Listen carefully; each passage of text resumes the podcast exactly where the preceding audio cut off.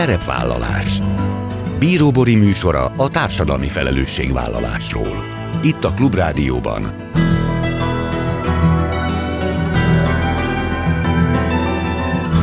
Szerepvállalás. Jó napot kívánok! Bíró Bori köszönti Önöket! Adásainkban hétről hétre példákat hozunk arra, hogy egy-egy cég vagy intézmény, netán magánszemély, milyen formában, milyen eszközökkel járul hozzá anyagi gondok, társadalmi problémák orvoslásához, az életminőség javításához, a fenntartható fejlődéshez. Így módon is kifejezve, hogy felelősséget érez azért a környezetért, amelyben él és dolgozik ötödik alkalommal hirdették meg a Richter Anna pályázatot, melynek célja, hogy hozzájáruljon az oktatás, az egészségügy és a gyógyszerészet területeinek fejlesztéséhez, olyan innovatív ötletek felkarolásával, melyek minőségi változást hoznak nem csak az ezekben a szektorokban dolgozók, hanem mindannyiunk életébe. Idén már az újonnan létrehozott junior kategóriában középiskolások és felsőoktatásban tanulók is küldhettek be ötleteket. A döntős pályázatokról Kucsinka Gabi projektvezetővel beszélgetünk. Idén 30 éves a korai intervencióban tevékenykedő, az eltérő fejlődésű gyerekek képességfejlesztését támogató BHRG alapítvány. A modell a budapesti hidroterápiás rehabilitációs gimnasztika létrehozója, a 2016-ban elhunyt Lakatos Katalin, aki élete során rengeteg példaértékű kezdeményezést valósított meg, ezzel is segítve a családokat és a szakembereket. A szervezet kiemelt céljai közt szerepel, hogy az ő világnézetét mind a módszereken keresztül, mind pedig a mindennapok cselekedeteiben közvetíteni tudja, és ezzel megőrizze emlékét. Épp ezért 2023-ban az alapítvány a Lakatos Katalin emlékév címet viseli. Vendégem Fenyősi Fanni a szervezet elnöke, Katalin lánya. Ezek a mai témáink, tartsanak velünk! A telefonnál Kucsinka Gabi, a Richter Anna díj projektvezetője, és tegeződni fogunk, mert régóta ismerjük egymást. Szerbusz Gabi! Szia Boris, köszönöm a meghívást.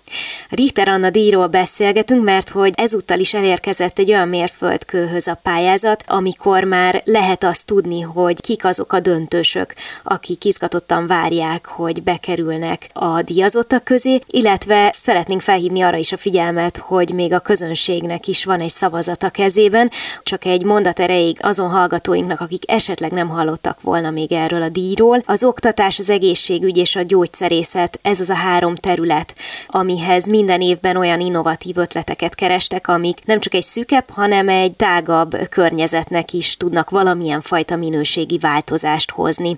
Nézzük meg első körben, hogy kik azok, akik a természettudományos és az egészségügyi pálya népszerűsítéséért dolgoznak, milyen pályázatok kerültek be a döntőbe idén. Igen, az nagyon fontos, hogy ez most már az ötödik évünk, és szerény kétségtelenül mondhatom, hogy töretlen sikernek örvend a kezdeményezés és hiánypótló hiszen pont az a lényege, hogy azok, akik ezeken a területeken dolgoznak, ők pályázhatnak különböző innovatív, kreatív ötletekkel, tehát mindenképp elmondható, hogy bármelyik ötlet is valósul meg, az egy olyan kérdésre vagy problémára ad választ, ami valós és érinti azokat, akik ezeken a területeken dolgoznak, és az idei évnek különlegessége, hogy bővültünk egy kategóriával, mert nagyon jól mondtad, a pedagógusok, orvosok, egészségügyi dolgozók és gyógyszerészek pályázhattak eddig, de az idén a junior kategóriát is létrehoztuk, ezzel nyitva a fiatalok felé, és most már így 16 éves kor felett középiskolások és felsőoktatásban hallgatók is pályázhatnak, és ők is nagyon jó ötleteket hoztak és február 13-án valóban elindult a szavazási időszak. Ugye ezt úgy kell elképzelni, hogy most így van kategóriánként három döntősünk, összesen 15, és közülük választ majd ki a közönség, egy közönségdíjast egészen március 12-ig lehet szavazni, és így az egy-egy zsűridíjas mellett hatodikként egy közönségdíjas is megkapja a díj mellé a 4 millió forintot, amiből az álma valóra válhat. Jó, ezt nagyon köszönöm, hogy így összefoglaltad, igen, így kerek a történet, és akkor nézzük külön a kategóriákat, viszont világítsunk rá, mert tényleg újdonság idén a junior kategória, erre én nem tértem ki, de szerintem ez még megérdemel plusz egy mondatot, hogy igazából mi volt az, ami titeket arra sarkalt, hogy legyen egy plusz ilyen kategória, ami hozzáteszem, hogy szerintem zseniális, mert hogy nyilván egy teljesen más generáció, egészen más látásmóddal, tehát hogy biztos, hogy nagyon sok kincs van ott is, de hogy ez aztán hogyan alakult, hogy bekerült a, a Richter Anna díjnak a választékába?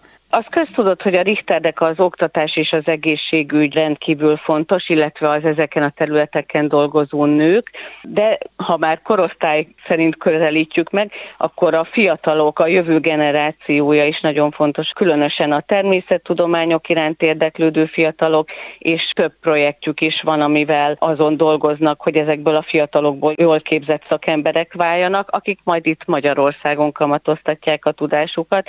Tehát ez is benne volt abban, hogy a junior kategória létrejött. A zsűrihez csatlakozott Polgár Judit, Sak nagymester, akiről szintén köztudott, hogy a tehetséggondozás és a fiatalok számára nagyon fontosak így lett junior kategórián. Szuper, nagyon-nagyon kíváncsi vagyok majd, hogy ki lesz ott a nyertes.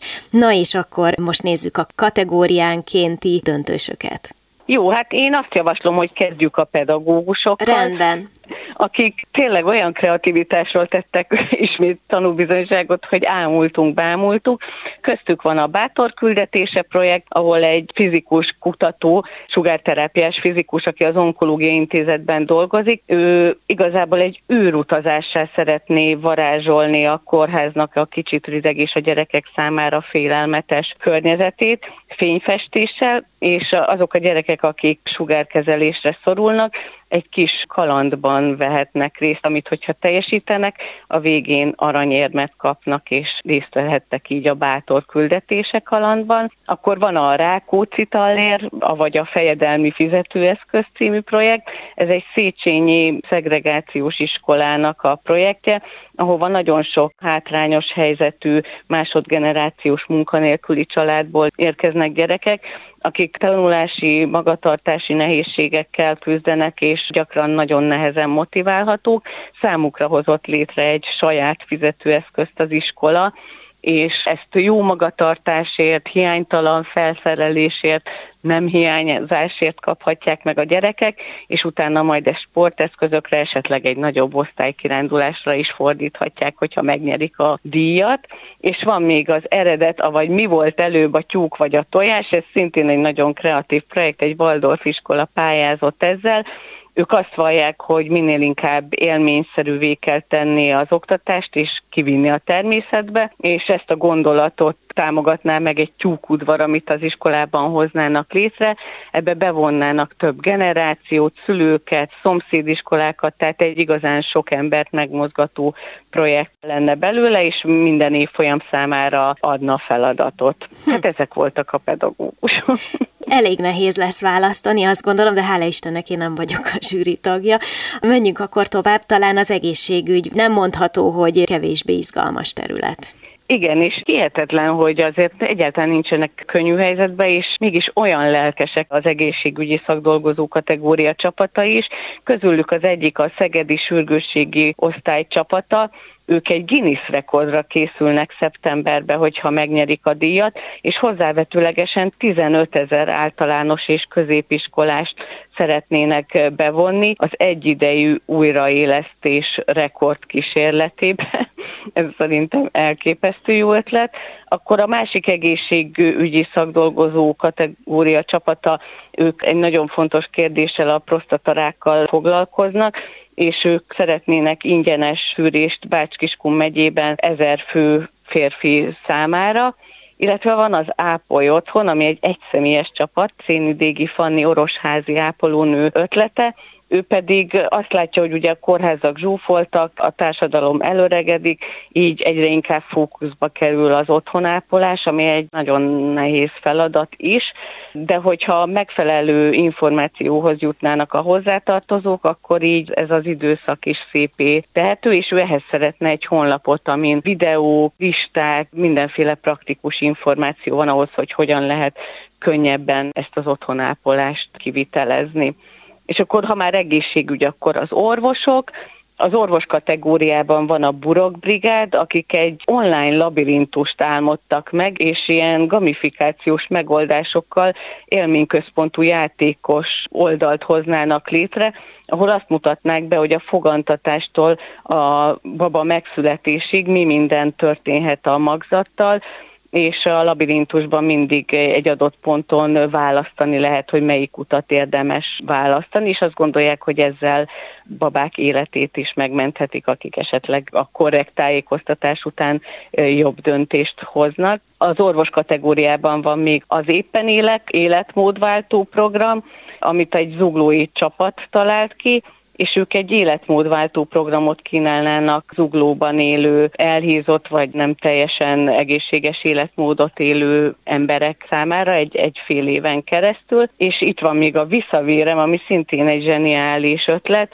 Ők azt találták ki, hogy a véradást szeretnék népszerűsíteni, ugyanis egy nap Magyarországon körülbelül 1800 véradó önzetlen adományára lenne ahhoz szükség, hogy jól működjön a rendszer, és azt gondolják, hogy talán a közönség megszólításával kiképeznének olyan influencereket, ilyen véradó toborzó influencereket, akik jobban meg tudnák szólítani a fiatalokat, hogy ez az önzetlenségnek egy olyan gyönyörű módja, amivel bárki élhet és életeket menthet. Köszönöm szépen, Gabi, és akkor ugye itt van még a, ha jól számolom, a gyógyszerészet kategória. Igen, a gyógyszerészek és a junior. A gyógyszerészek beteg edukációt és a pályaorientációt rakták a középpontba, tehát hogy ma Magyarországon közel másfél millió ember él csökkentve se funkcióval, és közben elkép elképesztő, hogy nem nagyon van a magyar oldalakon hiteles tájékoztatás, ezen szeretnének változtatni nekik szóló videókkal is, különböző anyagokkal és közösségformálással. A Várom csapata, ők várandósoknak szeretnének a biztonságos gyógyszerszedésről, gyógyszerhasználatról egy platformot létrehozni, és a hiszünk a tradícióban egy nagyon cuki családi csapat, ahol mindenki gyógyszerész, és ők a pályát szeretnék népszerűsíteni azzal, hogy egy tanlaboratóriumot hoznak létre, ahol a gyerekeknek megmutatják, hogy milyen gyönyörű is az ő hivatásuk, és akkor, ha már gyerekek, akkor a juniorokhoz is eljutottunk, a junior kategóriában az egyik csapat az egészségügyben és oktatásban dolgozók mindennapjait szeretnék egy kicsit különlegesebb módon egy kiállítás formájában megmutatni. Ehhez egy rendhagyó kutatást is végeznének, és a céljuk az érzékenyítés lenne az ezeken a területeken dolgozók felé. A Together csapata, ők hazánk határain túlra is kitekintenek, ők egy nemzetközi közösséget és mentorprogramot szeretnének létrehozni, amiben a fiatalokat és a lányokat ezen belül arra biztatják, hogy bátran válasszanak természettudományos pályát, hiszen köztudott és sok statisztika támasztja alá, hogy a lányok ma még mindig hátrányos helyzetből indulnak ezeken a területeken, és kevésbé is hisznek magukban és akkor az utolsó, de ugyanolyan fontos és nagyon klassz kis projekt a Boldog Iskola projekt. Itt a diákok azért pályáztak, hogy a tanáraiknak köszönetet mondjanak, és egy olyan projektet álmodtak meg, amiben különböző élményekben vehetnének részt a pedagógusok, és a tanári szobát is egy kicsit komfortosabbá tennék számukra, mert hogy hát ők így azt vallják, hogy nagyon sok szépet kapnak a tanáraiktól, és ahhoz, hogy egy iskola boldog legyen, ahhoz nagyon fontos a kölcsönösség és az egymásra odafigyelés, és ők ezzel szeretnének köszönetet mondani, valamint odafigyelni a tanáraik mentális egészségére. Gabi, egyrészt nagyon köszönöm, hogy ezt ilyen kompaktul összefoglaltad. Az szerintem kiderült, hogy igazából valamennyi projektről lehetne külön egy-egy adást beszélgetni, de Ez talán nem árulok el nagy titkot, hogy minden évben, amikor megvannak a nyertesek, akkor igyek igyekszünk őket is korcső alá venni, úgyhogy szerintem ezt folytatjuk majd idén is, és akkor még egyszer talán azt kiemelném, hogy március 12-ig pedig a közönségnek is van lehetősége szavazni, úgyhogy ez még egy olyan adalék, amit szerintem érdemes figyelembe venni, és akkor hát nagyon sok sikert a zsűrinek, én mindig nagyon irigyellek titeket, hogy mennyi jó projekttel, meg értékes emberrel ismerkedtek meg, ez szóval már csak nagyon ezért nehéz el, elhiszem, elhiszem, de mondjuk azt, hogy ez egy ilyen édes teher nektek. Igen. Tényleg nagyon sok sikert, és köszönöm szépen a beszámolót. Kucsinka Gabival, a Richter Anadi projektvezetőjével beszélgettem, és akkor folytatjuk. Nagyon köszönjük, Bori, a lehetőséget, minden jót neked! Szerepvállalás Szeretettel köszöntöm a telefonnál Fenyősi Fannit, a BHRG alapítvány elnökét, Lakatos Katalin lányát. Jó napot kívánok! Jó napot kívánok! És az apropója a beszélgetésünknek, hogy idén 30 éves az alapítvány, amely a Lakatos Katalin emlékév címet viseli, és ahogy említettem, Fanni a modell létrehozójának, tehát Lakatos Katalinnak a lánya, az egész alapítványnak, ha jól tudom, akkor fontos küldetése, hogy őrizze Katalin emlékét. Segítsen, hogy mi az, amit ő megálmodott? Igen, hát az édesanyám egy nagyon összetett személyiség volt, és ugye az ő nevéhez köthető hozzá a TSMT, tehát tervezett szenzomotoros tréning, illetve a HRG, a hidroterápiás rehabilitációs gimnasztika megalapítása. Mind a kettővel nagyon sok gyereknek a, az életét, életén könnyített.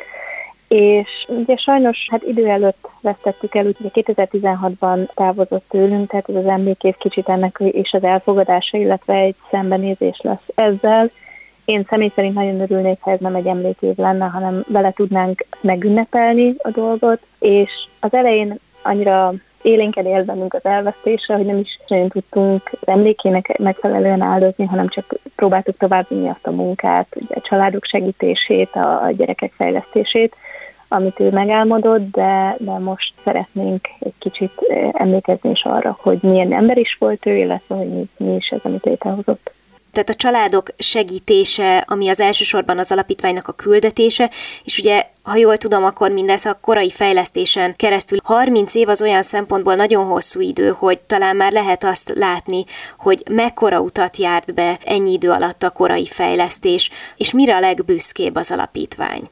Igen, ez egy érdekes kérdés, ugye a korai fejlesztésnek a, a fő vezetője, ez igazából maga a korai fejlesztő alapítvány Cezer Barbara munkássága alatt, és vele dolgozott egy ideig is édesanyám. Igen, a TSMT-nek és a HRG-nek a célcsoportja igazából nem feltétlenül a korai fejlesztés, tehát a három év alatti gyerekek, hanem, hanem mi azt tartjuk, hogy, hogy az idegrendszer, mivel hogy plastikus, tulajdonképpen akár már idősebb korban is, vagy akár felnőttként is meg lehet változtatni. Viszont azt nagyon fontosnak tartjuk, és szerintem ebben sokat fejlődött és változott az alapítvány, hogy a szülőknek a tünetfelismerést, illetve a tünetekre való odafigyelésnek a fontosságára hívja fel a figyelmet.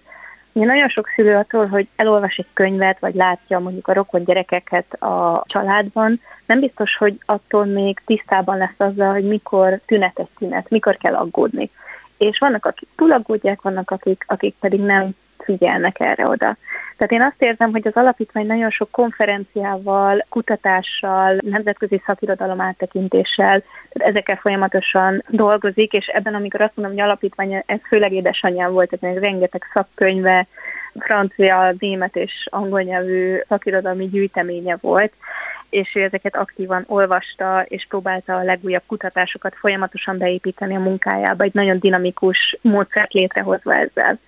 Tehát azt érzem, hogy most fel az alapítvány ott, hogy mert nagyon sok szülő tudja, hogy mi az, TSMT, nagyon sok szülő tudja, hogy ha probléma van, mondjuk kimaradt a kúszás, az baj, de hogy nem sokan tudják még mindig azt, hogy miért, vagy hogy mikor tényleg baj, és mikor nem kell aggódni, úgyhogy én ezt, ezt érzem most az alapítványnak egy ilyen küldetésének.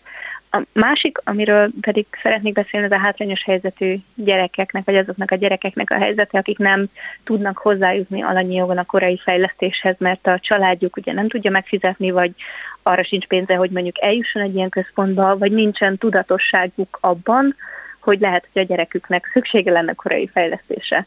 És az én hozzáadott értékem pedig azt szeretném, hogy az alapítvány ebbe az irányba mozduljon Anya írt rengeteg szakcikket arról, hogy miért lenne fontos a hátrányos helyzetű térségekben egy szenzomotoros alapú intervenció, és ez be is adta például Oktatási Minisztériumban, tehát nagyon sok emberrel levelezett, egyelőre ez még nem valósult meg, és én pedig ezt a vonalat szeretném képviselni a jövőben. Ehhez mindenképpen nagyon sok sikert kívánok, és akkor azt el lehet mondani az előbbiek alapján, hogy a tudatosság, mint olyan, az egy nagyon fontos alapelv, legyen szó akár csak egyszerűen a szülőknek a tudatosításáról, másrészt pedig, ahogy említette, a hátrányos helyzetű gyerekek helyzetével kapcsolatban, mert hogy talán Ez olyan szempontból is rettenetesen fontos, hogy egy érzékeny időszakban, amikor valakinek kisbabája születik, és aztán az elkezd cseperedni, és bármi nem úgy történik, mint ahogy a nagykönyvben meg van írva, akkor kialakulhat egy olyan izgalom és egy olyan aggódás,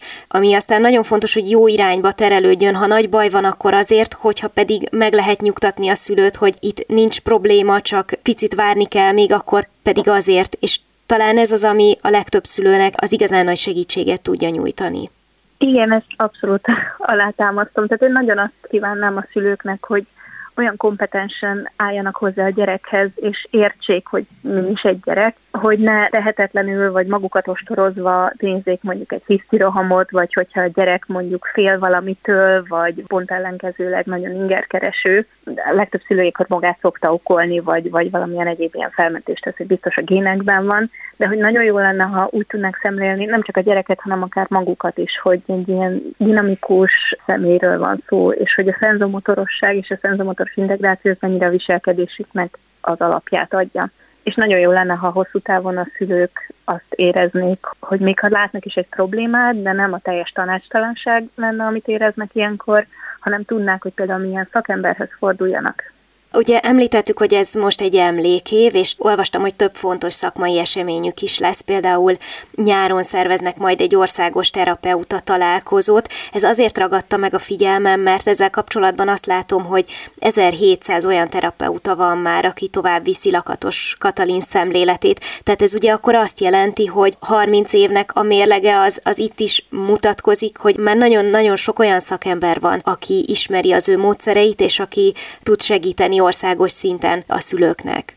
Igen, kicsit megijednék, ha mind az 1700 terapeuta eljönne, mert kisebb helyszínben gondolkozunk. Nagyon örülnénk, ha nagyon sokan jönnének el az elmúlt 15-20 év alatt, amikor először anya képezte ki őket erre a módszerre, és utána 2016 után mi vettük át, ez alatt az idő alatt nagyon sokat változtatott ő is, nagyon sok változtatást kellett nekünk is beemelni, úgyhogy a terapeuta találkozónak kicsit az lenne a célja, hogy egyrészt lássuk, hogy ki hol dolgozik, kinek milyen öröme van, kinek milyen küzdése van, egy kicsit egy aktív hálózat alakuljon ki köztünk. Uh-huh. És én nagyon örülök, nagyon sok terapeutát ismerek, a képzések alatt is azt látom, hogy ez a fajta módszertan, ez azokat az embereket vonza, akik egyébként is már hasonlóan gondolkoznak.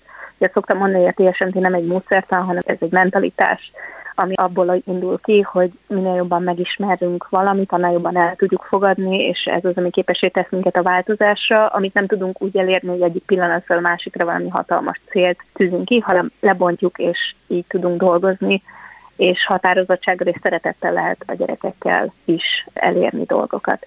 Tehát a terapeutákban szeretném ezt megerősíteni, azt az érzetet kelteni, hogy anyának az elvesztése, hogy ez egy, ez egy hatalmas űrt hagyott magunk után, és csak egymásba kapaszkodva tudunk tovább lépni. Illetve a szakmai részt is valamennyire szeretnénk egységesíteni.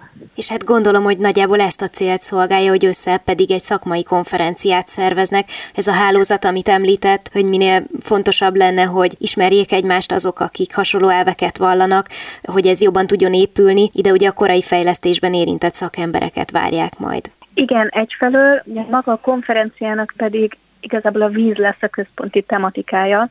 Ezt az alcímet is adtuk neki, hogy a víz mint fejlesztők közeg Magyarország kiemelkedő például az úszósportokban, de egyébként is azt érzem, hogy a, az ország adottságai miatt nagyon sok vízközeli fejlesztés, vagy, vagy egyszerűen csak, tehát hogy a víz ez egy nagyon jó örömforrás. És szeretnénk bemutatni egy nagyon széles palettáját mindannak, amit a vízzel kapcsolatosan lehet elképzelni. Tehát akár nem feltétlenül fejlesztésben lehet gondolkodni, akár mondjuk egy idős torna, vagy akár egy olyan módszer, amit úgy hívnak, hogy lebegés, tehát ezeket szeretnénk egy kicsit így bemutatni, közelhozni egymáshoz, és kihangsúlyozni azt, hogy a víz az egy teljesen más fejlesztő közeg, mint a szárazföld, és máshogy is működik, és emiatt a, a vízzel kapcsolatos fejlesztések nagyon gyakran sikeresek szoktak lenni olyan gyerekeknél is, akik mondjuk a szárazföldi közeledést azt elutasítják. Köszönöm szépen, Fanni. A végén még egy személyes jellegű kérdésem lenne, hogy az édesanyja tényleg óriási örökséget hagyott. Mekkora teher, vagy áldás, vagy mind a kettő egy ilyen szakmai örökséget továbbvinni, és amikor kiderült, hogy ön folytatja, mert gondolom, hogy ez egyértelmű volt, akkor mennyire volt nehéz felvenni a fonalat, másrészt most már azért eltelt néhány év, jobban belelátni az édesanyja munkájába? Nagyon nehéz volt, nekem személyesen is, ugye nem csak egy, egy szakmai vezetőt vesztettem el, hanem egy nagyon jó embert, és valakit, aki, aki bennem nagyon bízott. Nem tudtam volna végigcsinálni, ha nincsenek nagyon erős emberek, akik ugyanúgy felnéztek rá, és egy emberként beálltak a hátam mögé, és segítettek. Nem volt ez egyáltalán tudatos, hogy én ebbe belehelyezkedtem, én más területről jövök. Azt hiszem, hogy hasonló értékekkel, azt is nehéz volt elfogadni, hogy én nem olyan vagyok, mint anya, más dolgokat tartok fontosnak, és más a munkamódszerem. Kicsit szerintem mindenkinek fel kellett így nőnie ebben a folyamatban. De annyira jó és szép, amit létrehozott, hogy inkább áldás. inkább egy, egy megtiszteltetés és egy hatalmas nagy szerencse, hogy akár nélküle, akár valahol vele, de hogy ezt tudjuk folytatni. Nagyon sok sikert kívánok az emlékévhez, és köszönöm szépen, hogy ilyen részletesen mesélt az alapítványról. Fenyősi Fannival, az idén 30 éves BHRG alapítvány elnökével, Lakatos Katalin lányával beszélgettem. Köszönöm szépen. Nagyon szépen köszönöm. Ennyi fért a mai műsorba, legközelebb jövő héten szombaton 13 órakor jelentkezem. Ha bármiről lemaradtak volna, az adást vissza tudják keresni a Klubrádió archívumában. És tudják, podcast formában is elérhető a szerepvállalás. Keressék a Spotify, a Google és az Apple podcastek felületein, ahol bármikor meghallgatható a műsor. További kellemes online rádiózást kívánok, Bíró Borit hallották.